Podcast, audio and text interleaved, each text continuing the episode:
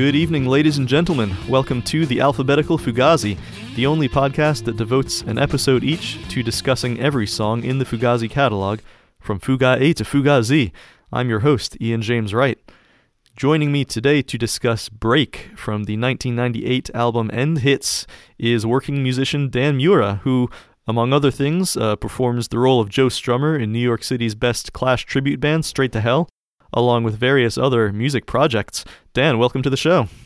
Hey, Ian, thanks for having me. I'm excited to Yeah. do a podcast, my first podcast. Well, uh, I'm I'm glad to be your first. It's a it's a very special and intimate moment for a young man It is, such it's as a yourself. and one of my favorite bands, so um, it's kind of like a, it's kind of a, like a nice thing, nice little cherry on top. Do you want to tell me a little bit about your relationship with Fugazi, your fandom, how you got into them, uh, anything that comes to mind? Yeah, actually, um, when we were talking about doing this, I was thinking through it in my head, and um, I realized it was kind of a big moment in me, sort of like musically, just kind of growing up. It was kind of like near the end of college, and I'd started my first job um, cooking at this software company in Seattle, and my boss he was just a music nerd. That's all I can say. He's just like an encyclopedia of music, and um, you know, so we're working together every day, and just kind of got into like uh, I was really into sort of political music, like the Clash, and uh, a lot of that old British stuff. And he's like, "Oh, you'd probably really like these guys. They got some like deep lyrics and angry and just fun. You know, there's like real diverse music, which is things that I'm kind of into." So yeah, over time, it kind of took me a minute to to get into them. Uh, it's just I think it's probably because it's one of those things where it's like the catalog is kind of so dense and all over the place that when you get introduced to them, you don't know where to start. Was I don't this know if you've um, had that- was this after they had stopped performing uh, together? Yeah, because when did they stop? Like early 2002. 2002? Okay, right. Yeah, so this was probably about 06. Okay. So I com- completely missed the band, had no idea who they were when they were um, active. right, and, and you had a full and intimidating catalog to dive into, and uh, Yeah, hard to know where like to start. exactly. It was like plop. Here you go. Do you remember which one was your first album that you listened to, or did you listen to songs here and there? That's a good question. I'm not sure exactly which one. I, I'm pretty sure I heard um, "Waiting Room" like just through, throughout like growing up. I'm sure I'm like Sure. was familiar with that one, but um, "End Hits" was the one that I remember at least really getting into. Like the other ones, I was sort of like, okay, I can I can get into this, but "End Hits" like instantly, it instantly got me just in a second, and a lot of it had to do with break because you know it's the intro song, and it just it was like mesmerizing, you know, especially like I mean we'll talk more about this, but especially like when the bass comes in, it was just like it it just sucked me in, and then I was sold for the whole album, and then from there I kind of like started exploring the other albums. Yeah, that's um, that's one thing that makes it a great opening song, uh, both for this album and uh, as a as a live song, which they used very frequently to open their their sets. So yeah, I mean to introduce the song, we can jump right in. It's so it's the first song on the album End Hits. Um, so I've um, I've done a little bit of a deep dive into some data. Um, do you, I don't know if you know about the Fugazi live series archive. It's really worth jumping in there. You can buy um, recordings of shows for about five bucks. Um, but uh, yeah, basically I've uh, accessed this whole sheet of data that was scraped from the whole live series, so I could I sort of analyzed what songs were played most, et cetera, et cetera. Um, Oh, yeah, but it turns out, you know, their their most common opening songs were instrumentals, um, and I asked, I actually emailed uh, briefly with Ian MacKaye about this, um, and he told me that um, songs like Joe Number One and Brendan Number One were typical show openers because the, uh, these instrumentals gave them an opportunity to get a sense of the acoustics of the room with people on the floor because you know when you sound check, there's nobody actually in the venue. Um, so you know they would do that. They would listen to how it sounds with people in the room, make any needed adjustments, uh, and then jump into the rest of their set. But this song, "Break," he said, uh, was essentially an instrumental, except for the, like the short spoken and sung stanza in the middle. Um, so yeah, it turns out that this is their most played non-instrumental opening song of their career, which is pretty impressive because it came out Oh, okay. came out on their penultimate album. So they played it a ton of the um, I guess they played it 60 times to open shows, according to the data that I have. It's not totally complete, but um, yeah, it got a lot of uh, got a lot of airtime basically. Cool. I was actually I was actually noticing that because I looked up a bunch of uh, as many like live videos I could find just on YouTube, and I noticed that it was mainly an opener, and I was, and to me I was just like, yeah, awesome, because you just you, you hear it and you just get pumped. Right. It's like, oh, I just I want more now. Yeah, one of the nice things, it's interesting that you mentioned the bass coming in. It's one of those songs, and I love it when songs do this, is each member of the band comes in at a different part, so it sort of builds up until you have the whole band playing. Absolutely. Right? Uh, I guess on the recording, you know, the drums come in, Brendan's playing, then Ian's playing his like sort of chugging uh, riff there. and then, you know, this is this is kind of an interesting part. I was listening closely to it. Um, you have uh, you have Joe come in uh, on bass, and then Guy comes in with his lead guitar part. But right. there, there's also this this first this initial um, before Joe comes in. There's this little descending high melody. Dun, dun, dun, I was yeah. I was trying to listen closely. I couldn't quite tell if that was like Guy's guitar with like the tone rolled down, or I was like maybe that's a piano. I that was my initial thought too. Was a piano. Yeah, but, um, but I don't know. Yeah. Here's my theory is uh, from also from watching live performances of Break because Guy never plays that part live. So my assumption is they just did a little piano bit in the studio there. Um, so that's my working theory. I'm going to add it to my list of uh, questions to ask the band if I get a chance to interview them. Yeah, I love that you're in like this dialogue with Ian. I didn't even know that he was well, the thing is, checking it. I, I, I don't want uh, listeners out there to like flood his inbox with, with shit. but that's that's one of the cool things about being a Fugazi fan because you can email them like on, on, on Dischord, and you know if you have something serious to, to talk about, they'll they'll get yeah. back to you. Um, yeah. Yeah. So like I said, it adds piece by piece. Uh, I guess usually when they played it live, uh, Ian started it off, and then Brendan would, would join him. So order would. That's kind of what I noticed. It yeah. was yeah, it was just kind of like, oh, okay, I guess we're starting now. And anything else you'd like to say about this, um, just musically? Yeah, I think. Well, it's yeah, it's one of my favorite Fugazi songs, but I also think it demonstrates one of my favorite things about Fugazi, and um, I, I bring this up a lot when I'm talking to like bandmates and we're discussing a song or something. It's that it's people that are really good with knowing like where to place their instrument and how to listen to each other. It's I, that's my favorite thing. One of my favorite things about the band is they listen to each other. It's not just like four dudes just like turning up to eleven and playing, you know, five minutes and then stopping.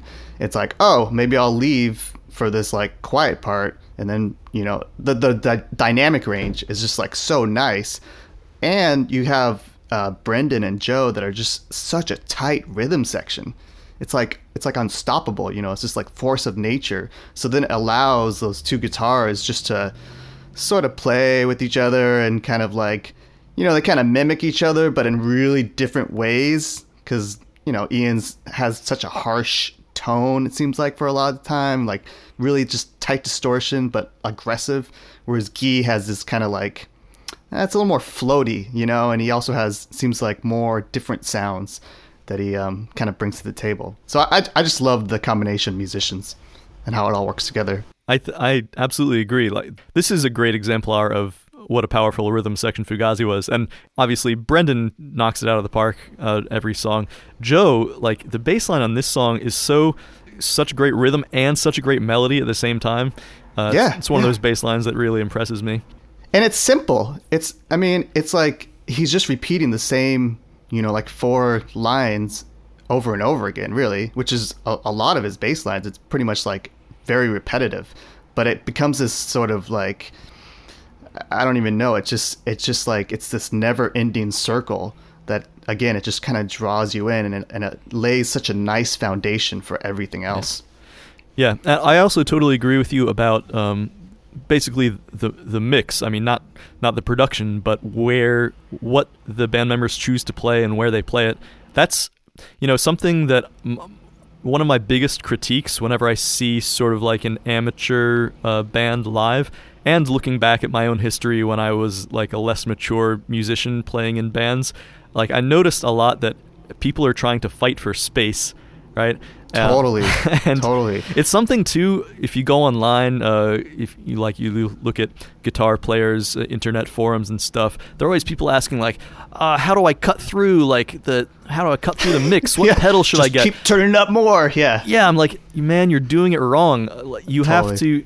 People have to lay back. People have to play different enough guitar parts if you have two or more guitars in a band. Um, people are simultaneously worried about their band sounding too thin because they're not like playing all the time and they want to be Yeah. sort of heavy and stuff. Uh, but they they're sort of working against themselves in a lot of time. Uh, a lot of the time, I find. Absolutely. They're fighting for the exact same frequency. Yeah. And there's one. There's one frequency, you know? yeah, exactly. So, uh, yeah, and one other thing, uh, less reverb, guys. I'll just I'll say that to any uh, guitar players just starting out out there. If you want to, my personal tip. That's another thing I find in like amateur bands. That's one of their problems. They're when they're fighting Just for so space, much like, noise. so much reverb on. Um, Yeah. yeah. Anyway, uh, that's a bit of a tangent. What, Yeah, because these guys have pretty dry tone. I mean, Ian has like a pretty dry tone. Sure. Like, you know? Um, speaking of tone, one thing I like when uh, the lyrics come in, right? Ian delivering the lyrics, all of a sudden Yeah. the EQ on the drums gets really thin, right? Uh, Yeah. So it's just this sort of like MIDI radio thing, uh, and then Yeah, you know, totally. after he screams "break," like boom, the whole the heaviness Which happens. one of the best? Which one of the best screamers of like ever? Yeah. Like I love, I love the E, like he can sing for sure, but his screams are just like the best. uh, especially yeah as a as an opener song uh it's it's this thing that you're waiting for right? It's Yeah. that's one great thing about this. There's a long build up it's like it's almost like the jaws Totally. theme right? It's like menacing. Uh, and then uh, you're just like anticipating like when the uh when the fire is going to come in and it's great when Yeah, it happens. I love that. Uh, totally, and it's it's like all tension. Like that whole thing leading up to it is just tension. Like nothing resolves, right. And it just it just yeah it puts you on like on edge, and you just you you need that release. Yeah. yeah uh tension and release that's what it's all about want to talk about the lyrics I'm looking at them right now because Yeah, I was, I was we like, can- hey, I should I should look them up. It's short enough that I can quote the whole thing here. So it Go goes, go for it. Can't ask for more, so why unfulfilled? We take apart everything we build. Had it right here, now it's gone. On and on, break. So yeah, you have any initial thoughts on that? Well, it strikes me as a very Ian lyric, meaning you can sort of interpret it as you like. It's probably heavier than I may think it he's going for.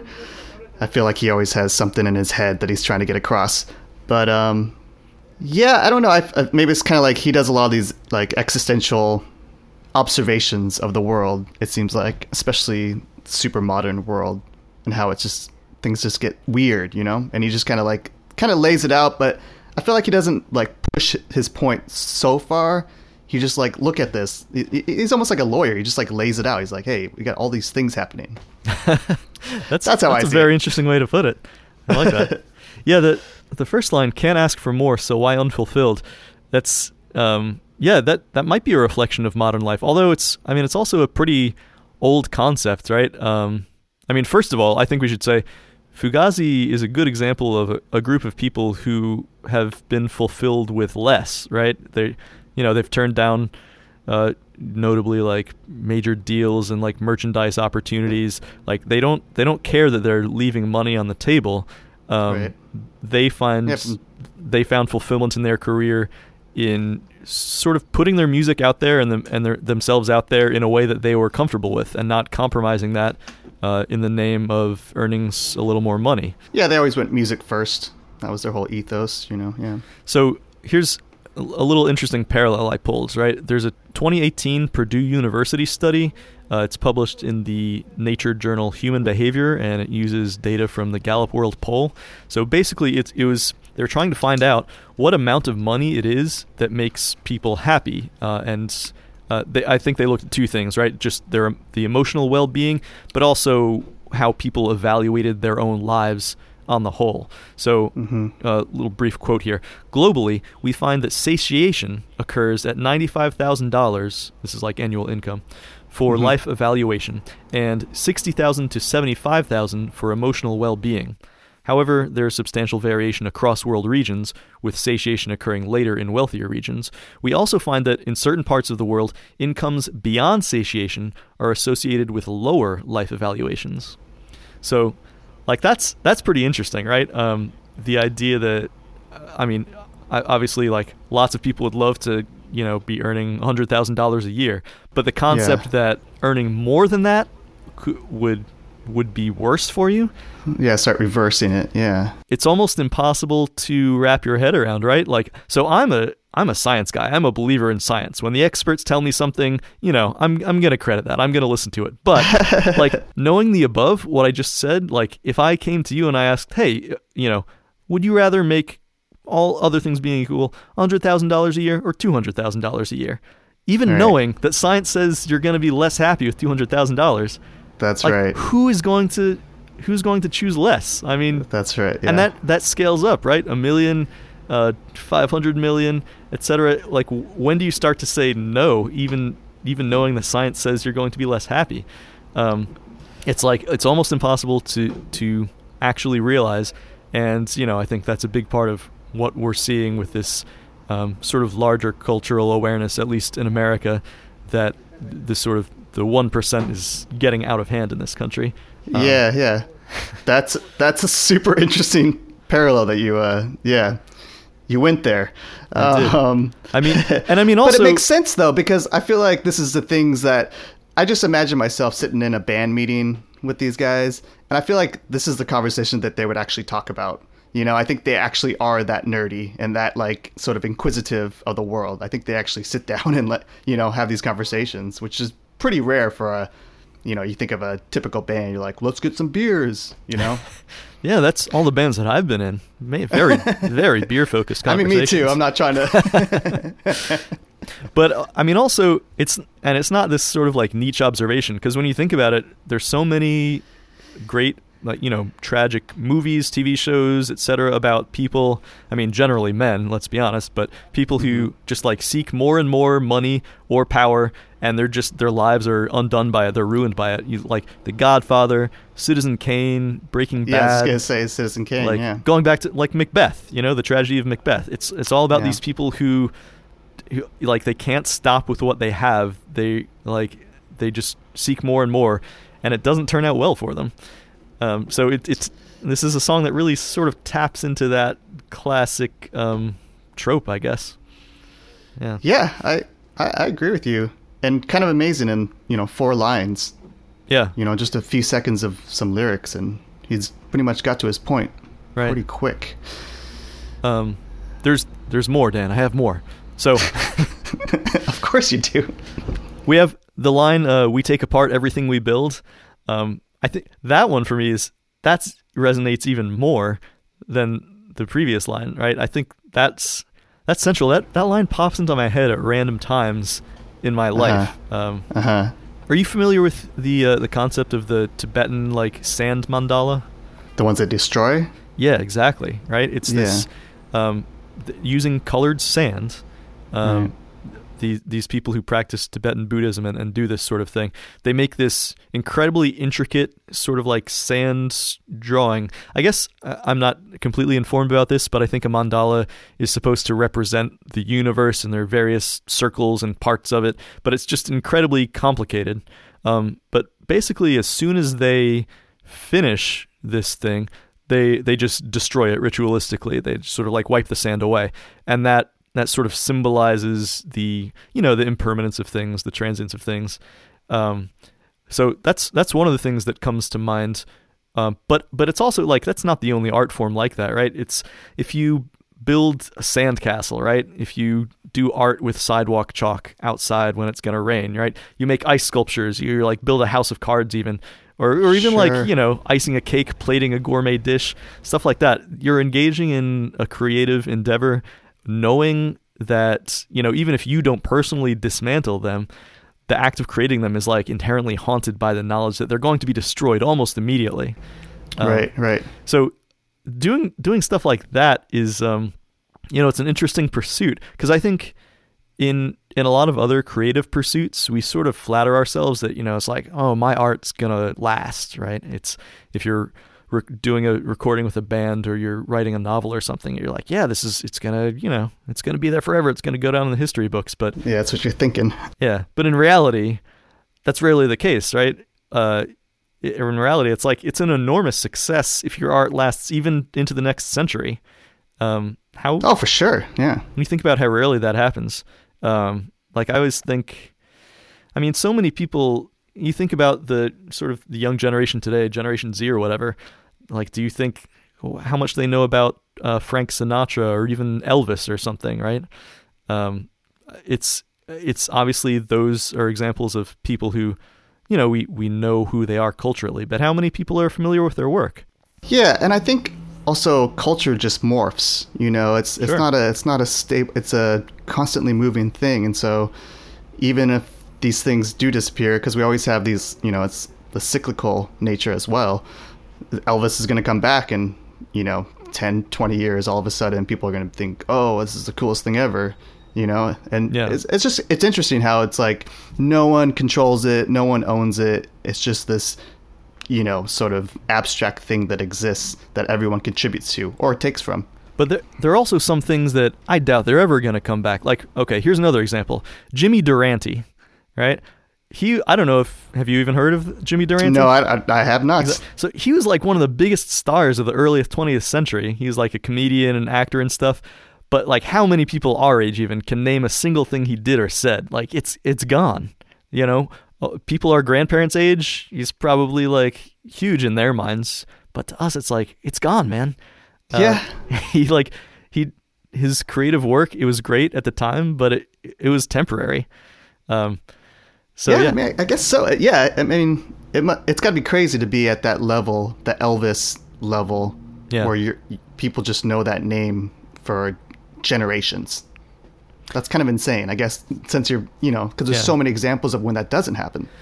Yeah, but I think I guess uh, it's all about having a positive attitude about that sort of thing. Just uh, acknowledging that you know probably your art won't last, and that you're okay with it. You're making it for the moment, and that might be a point Yeah. of the thing. Things like the sand mandala. It's you know you're you're sort of meditating on that as you create that kind of art, which I think is nice. So basically, what I'm saying you you can I think take that positively. That line we take apart everything we build. Um, it sounds it sounds a little bit negative and cynical, but there is a way to interpret it in a positive manner, I guess. Yeah, I agree with you, and I, and I think that's a, a lot of the lyrics of Fugazi. A big reason why I like them is is everything's interpretable. Yes. I mean, you, you're proving it with your podcast. It's like you know you're going to be talking about lyrics, you know, all these lyrics, and I'm sure you're going to have a lot of different interpretations to the people you talk to.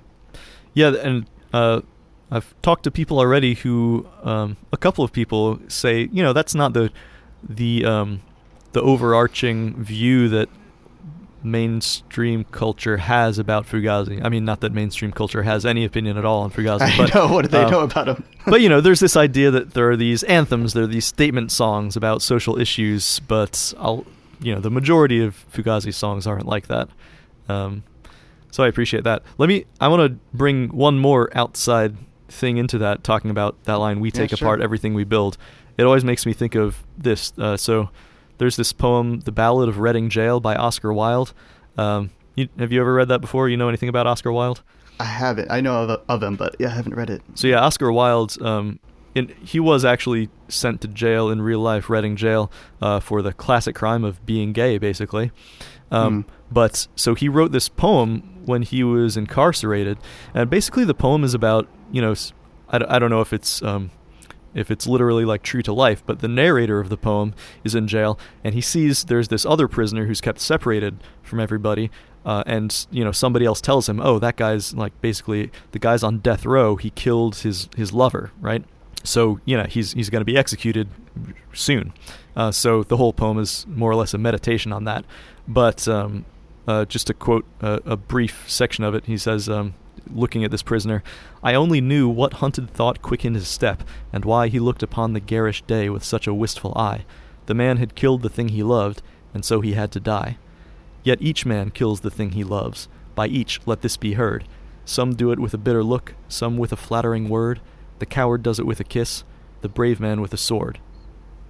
and uh, that line, "Each man uh, kills the thing he loves." That's sort of a Mm-hmm. refrain that comes back later in the uh, in the poem, but.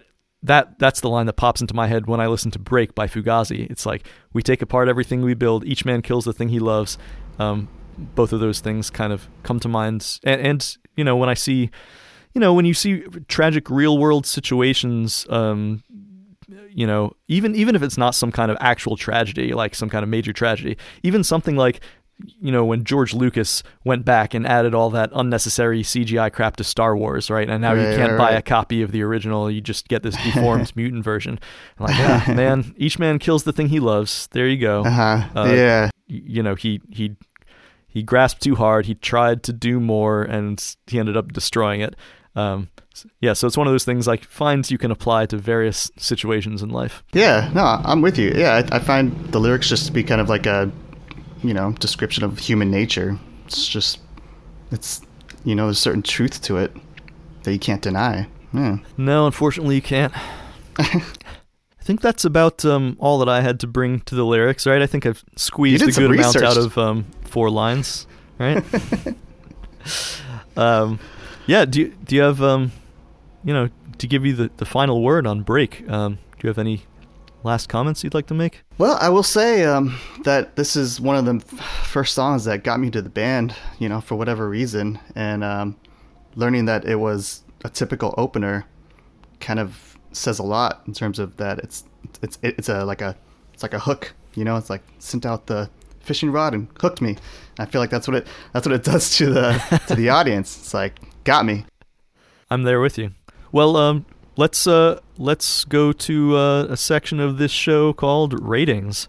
Do you like me? Do you like me? Do you like me? If I could ask you to, just purely in the context of Fugazi songs, if you could rate this song on a scale of one to five stars, like one being your maybe least favorite Fugazi song, five being your most favorite, Whoa. where where do you think this would fall? Oh, I'd give this one a five. It's uh, yeah, it's pretty easy for me. Nice. And I don't love I don't love every Fugazi song. I'm not that I'm not that guy that's just like oh they're all fives. But um, like I said, it's it's short and sweet. It's like two minutes, something like that. Uh, yeah, it's like two twelve or something. Well, that's a big rating from Dan Miura. Um, as for me, I think I'm. I think I would go four. I'm trying to Yeah, be as fair. critical as I possibly can here. Um, it's it's not quite at the top tier Fugazi songs, but it is fantastic. Um, I agree with everything you said. It it hooks you in. It serves incredibly well as an opener to both a live show and an album. Um, it's it's one of those songs where every musical part is great. The guitars the bass the drums uh, and it adds up to be more than the sum of their parts. Obviously you know the lyrics i get a lot out of. So yeah it's a, it's a big four for me. Time for plugs. Never dan uh, where can listeners reach you if you want to be found online or social media or whatever or do you have stuff coming up you want to plug yeah. anything Um, well, you could follow me on Instagram. I'm dan.from.earth. And I play guitar and sing in a band called Dryclean. You can find us on Spotify or Bandcamp. I'm based out of New York. And I also play drums in a band called Shelter Dogs. Uh, you could also find us on uh, Bandcamp, Spotify, all those fun things. And then I'm playing tonight in my class tribute band called Straight to Hell. We're playing the Knitting Factory, and we're actually doing a Joe Strummer birthday bash. So we're doing a lot of uh, sort of deep cuts from different Joe Strummer projects. And that's about it. Yeah. i don't think i've ever really talked to you about this do you have any favorite clash songs to play Yeah, I'm trying to. I mean, uh, I do. Uh, the hits are a lot of fun because the energy in the room. So you start playing London Calling and, and Should I Stay, people just start freaking out. But I enjoyed a lot of the sort of the reggae, you know, the the chiller songs, Police and Thieves, and like um, Armageddon Time and Bank Robber. Some so- some of those are fun to play live for whatever reason. They're just I enjoy playing them live, but you know the the, the catalog's so diverse that it keeps it interesting as you go along. it's cool to see a tribute bands like do the deep cuts. Like I watched the video of you guys doing Julie's been working for the Drug Squad. I'm like, yes, I love that song, but Yeah. it's not one you expect to hear. Yeah, especially if a band's gonna do like two or three Clash songs, it's like for sure not gonna happen. Do you guys have a, a piano ever, a keyboard? No, sometimes we've done like some horns, but Yeah. um, Yeah, it's, it's hard to organize. Absolutely. Yeah. It's nice. That's one thing that's nice to have sort of like a almost modular bands like where you, you need four people but if if this person this person can make it to a gig that would be awesome Totally. and also, like, the Clash pulled it off live with just the four. You know, sometimes they had other people, but Right. they do the songs even with, you know, that had piano, keys parts on and stuff, which as just a four piece. Just louder. That's the rule. You just turn it up. Yeah, exactly. Yeah, no, I've reverb. been I've been in a cover band and uh, we we played some of the songs with a little horn section like a trumpet and a and a trombone and man, those is it just seems like so much better. like we would do uh, sledgehammer and uh, actually Rudie can't fail. Yeah, that's yeah. Some of those like very signature horn lines are are hard to mimic, but uh, you know, you throw in a lot of effects and you make it work. Yeah.